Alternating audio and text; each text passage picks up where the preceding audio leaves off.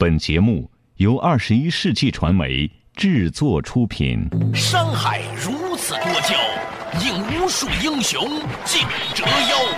数风流人物还看，我是梁冬。大家好，我是吴伯凡。两个男人孕育五年，梁冬、吴伯凡帮你坐着打通经济生活任督二脉，东吴相对论。好戏马上开场。坐着打通经济生活任督二脉，大家好，欢迎收听东吴相对论，我是梁冬，对面的依然是二十一世纪商业评论发起人吴伯凡。老吴你好。大家好。较之前呢，我们谈到这个话题啊，就讲到儿童教育的问题。我一直在思考一个问题哦，就是现在很多中国的家长都很轻率地否认所谓的填鸭式的教育，好像死记硬背就是我们整个国家教育千夫所指的一个东西。好像说你看人家美国、欧洲的儿童多么快乐，也不用背东西，人家也很好啊，长成了所谓的这个快乐的、幸福的人格。我们中国的孩子都很苦，等等等等。嗯、对，前两年还有一个争论嘛，就虎妈教育到底对不对？什么是虎妈教育啊？虎妈妈就是比较凶的妈妈啊，比较严厉的妈妈，母老虎。虎妈妈不就是母老虎喽？也可以这么说啊。就她实行的教育是比较中国化的，嗯、就比较严厉的，跟美国的那种放养式教育是很冲突的。但是呢，她两个孩子很优秀，但美国人呢自己就在反省这个事儿。要不引起那么大的风波，好像上了好几个杂志的封面啊。因为它也挺冲突的，因为美国人都是放养嘛、散养嘛，是吧？对对。而且呢，有的美国人说，美国的这种教育是有问题的，如果长期这样下去的话，将来一定会被中国打败的。嗯，也是另外一种形态的中国威胁呢。嗯、就是很有意思哈，就我们这边在反省，认为我们有些教育差的时候，千夫所指，好像一翻转过来就全都是不好的。嗯，但是呢，人家对岸呢又在反省他们的东西，这个事情很具这个思考性哈。啊，嗯，因为在中国现在这种开放式的、以快乐为本的这种教育呢，现在成了很多高端的教育机构打的一张牌。对，幼儿园也好，什么贵族学校也好，越贵的地方越散养。嗯，好像是这样的感觉啊。最后就概括成西方的教育就是让小孩玩，就是让小孩快乐，学的东西越少越好。其实不是这样的，也不完全是这样。我起码听过一个朋友这样说，嗯，他说你们天天听的说西方教育那个，那是西方用来培养蓝领工人的教育。你看看人家伊顿公学。都是很严苛的，那个伊顿公学基本上是一种中世纪式的教育。对呀、啊，那很早就起来，吃的东西、穿的衣服，虽然那些人都是贵族啊，啊你生下来，我们中国是不是要报户口吗？对，这贵族家庭第一件事情就是要去伊顿公学去报名，你要是等了到上学的时候再去报名，根本你就进不去。但是呢，进到那个里头以后，他学的东西都是一种近似于中世纪的教育啊、嗯呃，比如说学拉丁文，嗯，这拉丁文现在的教育是完全不可能教这些东西，只有专业的。早年我差点去学拉丁文，就是因为我要研究宗教和神学嘛，嗯嗯啊，但是在他那个就是一个必备的课，嗯、学这些看似没有用的东西，古典的那种教育。它很严格的，而且生活很简朴，并不有豪车啊那些。我们中国的贵族教育就是价格贵的一族的教育，是吧？嗯嗯、而西方讲的贵族呢，它是贵族的精神。比如说，在美国的一些大学里头也是这样的，宿舍装空调的，被认为是一件很不体面的事情。就是包括那些很有钱的家庭，他们的子女住的那个宿舍不让他们装空调，为什么呢？因为他觉得就年轻的时候是必须要吸取一种作为人或者说作为一种社会动物必须要接受的那种磨练。嗯，这种磨练教育是西方教育里头，尤其是基督教里头我们最容易忽略的。我看过一部电影叫《寒窗恋》，写的是哈佛大学的法律系的几个学生的大学生活。我看了以后，当时我那时候想出国，看完以后就害怕出国了。原来这么苦啊！我突然有个感觉哈，就是说我们现在很多人呢都觉得，你看人家西方教育，年轻的时候小孩子都玩多快乐童年呢。但其实你没有想到，第一，他是对那一种的普罗大众的精英，他是很小的就进行很严苛的教育。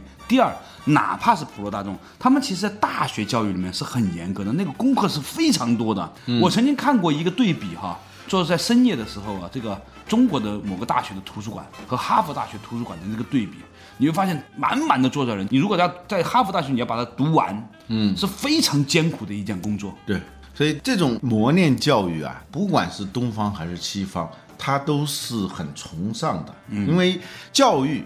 它建立在一个前提，就是人是不完满的，是需要塑造的。嗯，当然本来人性当中也是有的，但是你要把它激活放大。比如说对于苦难的这种包容能力，嗯、这个到一定程度，它甚至是培养你一种对苦难的一种嗜好。嗯，就是对于挑战的一种嗜好。勇气是什么？勇气不是说完全不意识到困难，完全不意识到危险。而是说，当你面对困难和面对危险的时候，你还要坚定的面对它，而且一次又一次的尝试以后，甚至是对这种困难的东西、危险的东西有一种瘾的那种状态。墨子教育他们的门生哈，嗯、面对这个赴汤蹈火的时候，连脚后跟都不带转的，嗯，直直接走过去，嗯，这就是勇嘛，对吧？对，西方的一些社会学家提出了一个概念叫社会贴现率，嗯，啊，它是用的是金融学的这个概念嘛，嗯、贴现率，贴现率就是。我给你现在多少钱，是和你未来加上你的这笔钱的这个利息所折算出来的一个量，体现在现在的一个价值嘛？对，比如说我给你的钱是在五年之后，对，多少钱？比如说一百万，对。但是你现在就要拿这笔钱的时候，对，我不可能给你一百万嘛，对，就这个贴现，贴现说你可能只能拿到五十万。对，呃，甚至更低。那么这个贴现的贴现率是多少？对，这个社会贴现率越高的时候。就表示这个社会追求及时享乐的风气，风气就比较越盛，呃，越盛。社会贴现率越低，就证明这个社会它能够为了将来的一个好处、嗯、利益而牺牲眼前的利益，这为了将来的永久的快乐而牺牲现在当下的快乐。嗯、对，当然了，过去古代它为了降低这个社会贴现率，它是用的是宗教的方式。嗯啊，新教伦理与资本主义精神讲的就是这个东西。嗯，就是说你为了将来要得到，或者下辈子或者在天堂里头你要得到的那个利益，那么你必须要做这种禁欲和苦行的、啊、咱们也别说就来世了，这个东西呢现在既不能证实也不能证伪啊、嗯、咱们就说说这人生漫漫长。嗯，我经常在想一个问题，如果一个小的时候一个小孩子每一件事情他想得到的马上就给他快乐的话，也许他的贴现率很高、嗯、马上就能得到快乐，嗯，但是呢可毁了他将来获得快乐的能力。对，因为你不可能整个社会未来就像你父母一样围绕着你，对，你想要什么马上就给到你。一个富裕家庭的小孩，他很容易就跋扈，以后跋扈，他的贴现率是很高的。对，他想要什么马上就有了嘛、呃，马上就有了，因为有人给你贴现嘛。对，父母不断的在给你贴现，可是当他长期在这个环境里头生活的时候，他会认为社会也是这样的。对呀、啊，很多人活了大半辈子才明白，原来这个社会是需要我个人去担当的。他常常以为这个社会基本上是应该的，应该的永远是一个有人来给你贴现的一个世界。你越早意识到一个事实，就没有人能跟你白贴现的这样一个世界，你的成熟度就会越高。所以我我 我, 我有一个感觉，我就是说对小孩子哈，不能够事事让他觉得很容易就获得快乐，要让他的快乐有一个延迟，对，让他知道说我过两天或者经过努力得到这个快乐才是真实的。对。就是我们以前讲过《少有人走过的路》那本书，人性格成熟的其中第一条就推迟满足感。嗯，很多成年人不成熟，我就观察，就是他这一点没有过关。所以，一个事事都追求及时行乐的人，表面上看他好像很洒脱，其实这只能说明他是一个没有未来的人。嗯，嗯稍事休息，马上继续回来。作者打通经济生活，任督二脉，东吴相对论。西方国家针对精英阶层和普通民众的教育有什么区别？什么是社会贴现率？事事都追求及时行乐的人为什么是一个没有未来的人？推迟满足感为什么是一个人性格成熟的首要标志？生产性快乐和消费性快乐有什么区别？古人为什么认为人应该在七岁之前养性，在七岁之后养志？欢迎收听《东吴相对论》，本期话题：被曲解的儿童教育之下期。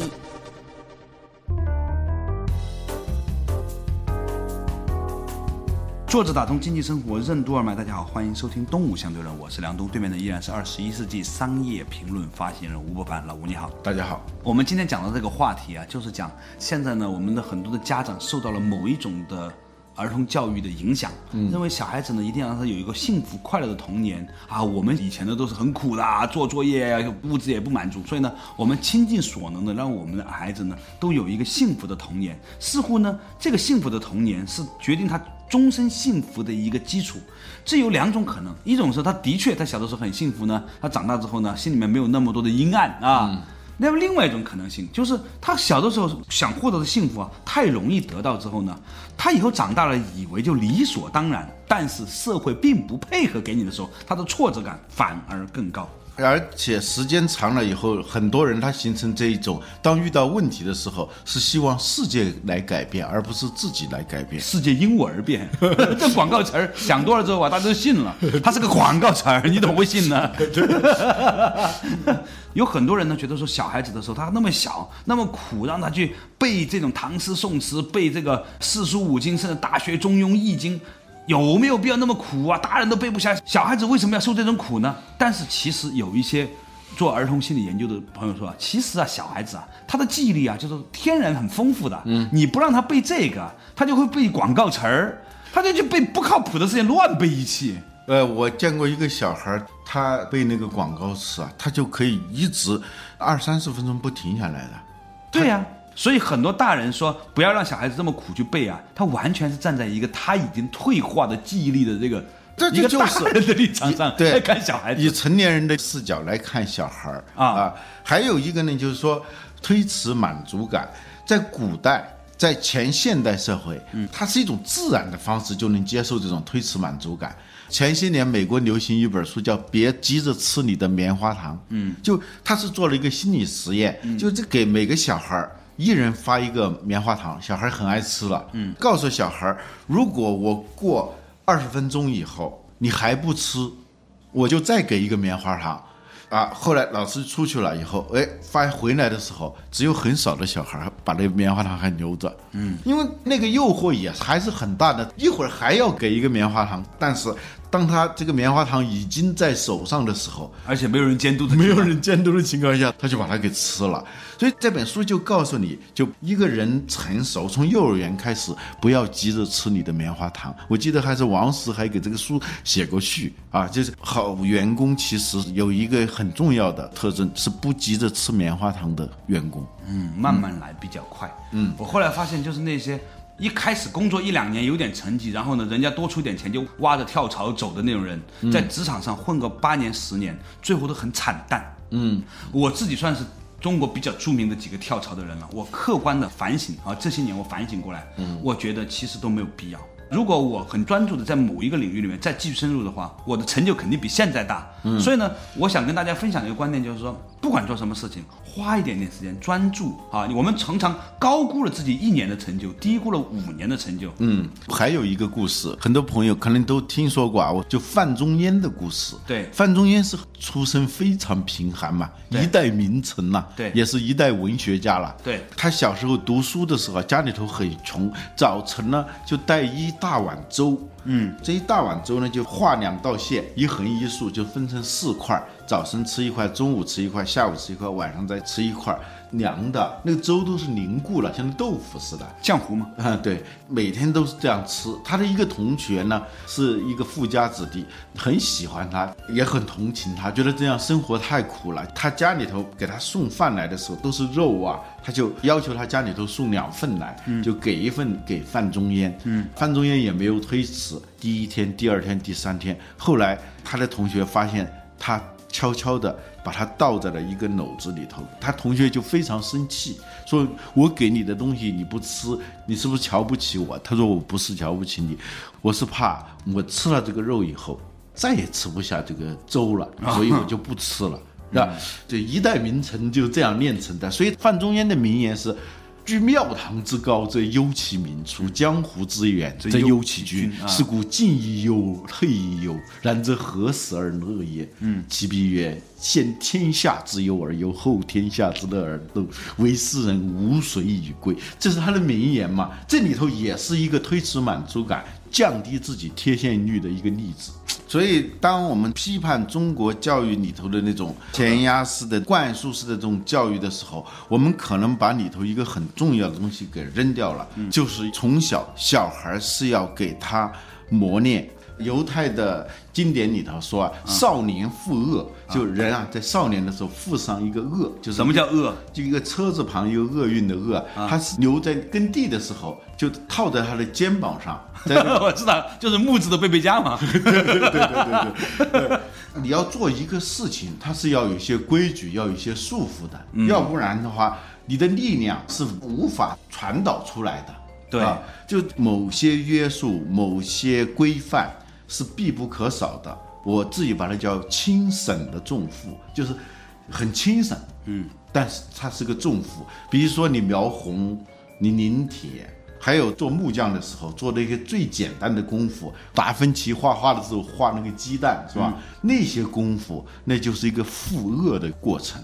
你没有这个过程的话，你一切以快乐为原则，或者简单的肤浅的廉价的那种快乐，嗯，对，那你这个东西是没有生产性的，是一种消费性快乐啊。就真正的深刻的快乐，它是以各种约束各种那个磨练为前提的。现在有些家长啊，会有这种观点，认为说，哎呀，我们小时候都很苦了，那我让我的儿子呢，起码在童年的时候呢，是无拘无束的成长，这样的话，他的人格以后才不会变态。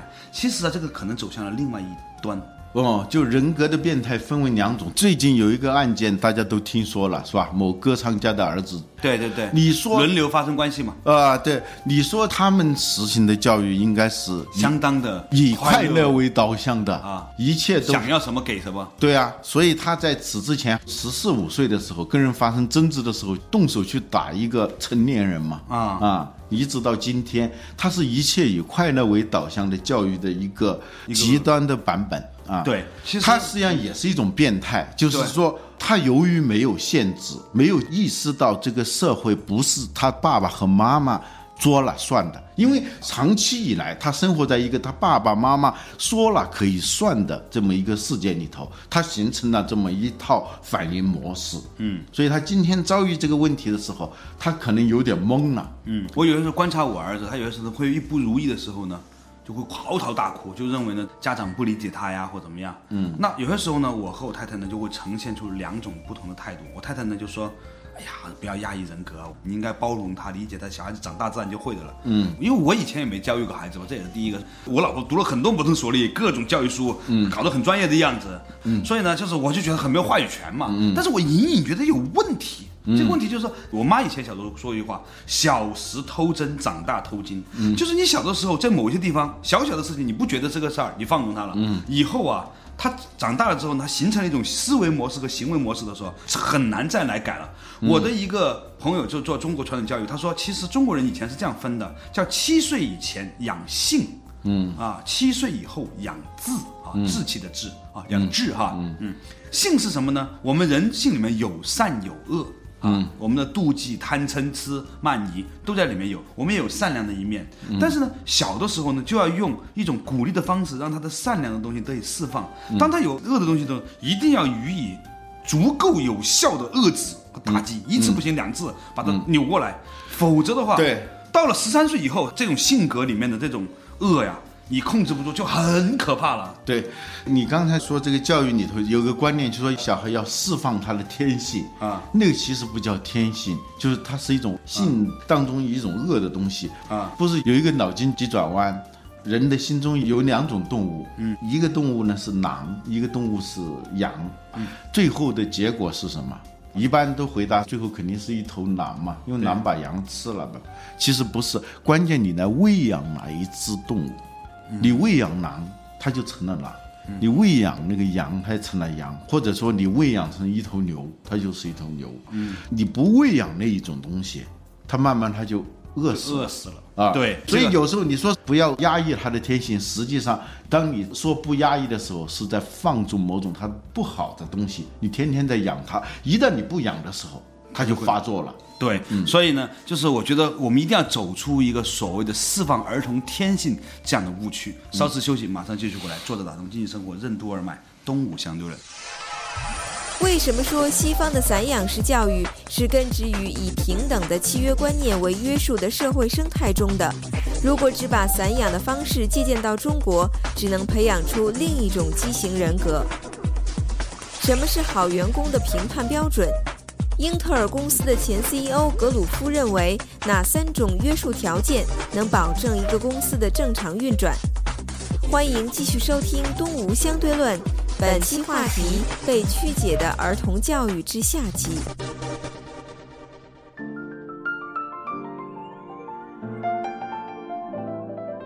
作者打通经济生活，任督二脉。大家好，欢迎收听《东吴相对论》，我是梁东，对面的依然是二十一世纪商业评论发行人吴伯凡。老吴你好。大家好。我们今天提到的一个话题啊，就是现在有很多的儿童教育，尤其是很贵的那些高端家庭的儿童教育呢，落入一种误区，认为呢应该像他们道听途说的西方式的那种释放天性啊、嗯、快乐成长啊，然后呢把我们以前教育里面填鸭式的都打为十八层地狱，都是恶的，都是糟糕的，都是对人性的扼杀、嗯、都是我们没有创造力的源泉，然后呢就认为那个东西是好的。但是呢、嗯、我们认真想想，其实中华民族作为一个如此悠久的一个民族啊，培养出如此多的伟人哈，而且呢，很多中国人到国外之后也都是各个领域里面最优秀的人。嗯、其实跟这个国家的很多基础的教育还是有很大的关系的。嗯、我们不能够一味的抛弃了以前的教育的模式，而把一些道听途说来片面理解的所谓的快乐释放天性用到极致。嗯，因为西方有基督教作为背景，西方呢还有一个所谓的游戏规则的教育，西方还有一个所谓的就物竞天择，他们有这种竞争的这种优势，这些东西的配合之下，他的那一种的儿童教育是在那样的一个环境下长大的。好了，我们今天就把那一点点诉求拿到中国来，肯定最后释放出来的是一群怪物。对，你都忘记了其他的约束条件，你光看到一点点了，对呀、啊，你就专门在按照那个路径，那一定是一个怪物，它是有个生态在那地方。对、啊，你光看到了那个其中的一个维度的话，你按照那种方式去培养，那真的是邯郸学步，最后连你自己都不知道怎么走。其实西方教育里头有一个很重要的观念，是一种平等的契约的观念，它也分为几个层次的契约。第一个层次的是你给我好处，我给你好处，一种带有交易式的这种契约观念。比如说在一个公司里头，你给员工好处，员工为你付出劳动，这是一种利益驱动的一种契约关系，是商人的思维模式、呃、对，商人的思维模式。还有一种呢，就是在某种情况下你是没有利益的、嗯、但是我们事先讲好的，甚至你要牺牲你的利益做你该做的，原因是我们事先已经讲好的，这承诺啊，这种承诺，这也是一种契约。还有一种契约是一种看不见摸不着的，就是你既看不到利益、嗯、也没有强约束，有点像我们孟子说的那种慎独，就是在、嗯、独处的时候都有一种对自我的关照。对，或者说我既看不到利益，也没有说人强迫你必须要这样做，我还要那样做的一种叫文化价值。这是英特尔的前 C E O 格鲁夫说的，在一个公司里头，它是有三种约束条件，这个公司才能正常的运转。如果一个公司完全是利益驱动的，这个公司你最后你玩不下去的，因为公司遇到困难的时候，那我得不到利益，我是不是就不干活了呢？我就跑掉了呢？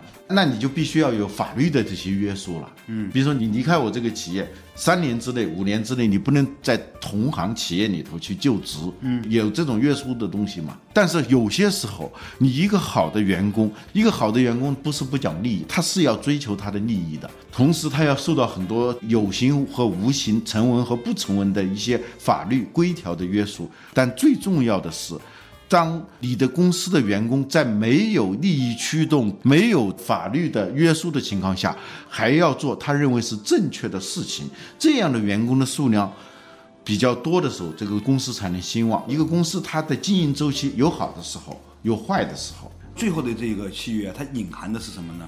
它西方有这个所谓的基督教传统啊，嗯、它是一个人和神的承诺，对，就是一种超越世界的，就是它不明确兑现的，但是它有一种期待。嗯，说到底是一种信任。对，就是这三种东西约束下，人才是一个真实的人。有时候没有约束的时候，人就是一个野兽。所以我们要看到西方的所谓的快乐教育，是它基建于那样的一个大的约束背景之下，我们说所谓的社会契约的这样的一个背景之下来提出来的。嗯，有很多的这种约束你没看见。对，所以我们现在很多中国的家长就说我们要搞双语教学，是吧？找几个能讲英文的外国人，然后呢开个幼儿园，双语教育收得很贵，是吧？然后呢培养贵族，搞得很快乐，那个样子做得很像。但其实有没有想过，它的背后是不是真的能够把这一套东西都衔接过来？有一些学校还是相当棒的，比如说我儿子他们所在的学校呢，还是要把爱呀、啊、分享啊、各种的为人类服务的精神的贯穿下来。但是我的确看到有很多在中国的这些所谓的双语和英语幼儿园，其实是不负责任的。你知道在国外你要做一个好的幼师是非常困难的，他很高的考牌照的能力的。嗯，在中国你只要是个外国人，你会说英语，你就会成为一个外教。嗯，这一点差别大了。对，是吧？对，因为他是人生的最早的老师，他先入为主嘛，在很大程度上他决定你今后所有的这些选择啊、趣味啊等等。我们如果你不学到精髓的东西，你只是看到了那些表面呈现的东西，你很容易掉到陷阱里头。以前我也说过，就是我们给孩子的教育投资常常是一种教育消费，这个消费者主体啊还不是孩子，还不是孩子，是父母，只是父母。所以有些学校它整个的以客户为导向，他是以父母为客户，让父母觉得好他就是好，他不一定说为了小孩觉得好就是好，或者为了小孩将来的好。对，这远了去了。我们今天在讲的这个话题的时候，让我想起了我前段时间看的谢启章先生所写的《梁启超传》。他有个很有意思的细节，说梁启超先生呢去到美国，在一百多年前呢，美国华人也挺多的了。他发现华人在美国社会还是有保存了很强烈的华人的这种文化基因和文化特质。这个经历给我一个很大的一个启发，就是说连中国人放到美国去都未必应该按照美国的那个方式来养。嗯，更何况你现在中国人还在中国，你把美国或者是欧洲的只有皮相的教育方法拿过来，这无疑是一件非常危险的事情。最可怕的是我们那些有一点点钱的所谓的中产阶级以上的父母们，他们自己以前中国文化的底子又不深，你知道七八十年代出生的人没有多深，是吧？但是呢对美国和外国其实又不是那么了解，然后活在一个幻想当中。嗯，就像那个以前我们看到有很多那种文艺电影，在五线城市的年轻人对文艺和时尚的理解一样，他穿的衣服很奇怪的。这就是《围城》里头讲的，由于我们对国外的东西的那种盲目崇拜，甚至是把国外的好多东西啊，它的那些缺陷，那些根本不是关键性的东西，当作是一个非常重要的东西。他说这个中国人也学着做西服，就有人啊从国外拿了一件西服回来了，照着那个西服去做，可是那个西服是一件旧西服，那里头有好几个补丁啊。中国的这个裁缝师傅出于尊重，不是，他是因为这就是西服啊。结果做了以后，他特意的做了好几个那个补丁在那个上头。就像很多现代人，这个是一点都不可笑。我觉得我儿子前两天买了一裤子，他妈给他买的，也有那么几个补丁。哎呀，你想想这种反讽的意味多么深刻！我今天做这期节目，很大程度上也是作为一个年轻的父亲啊，和大家一起来分享一下，或者反思一下，千万不要画虎不成反类犬啊！嗯，好了，感谢大家收听今天的东吴相对论，我们下一期同一时间再见。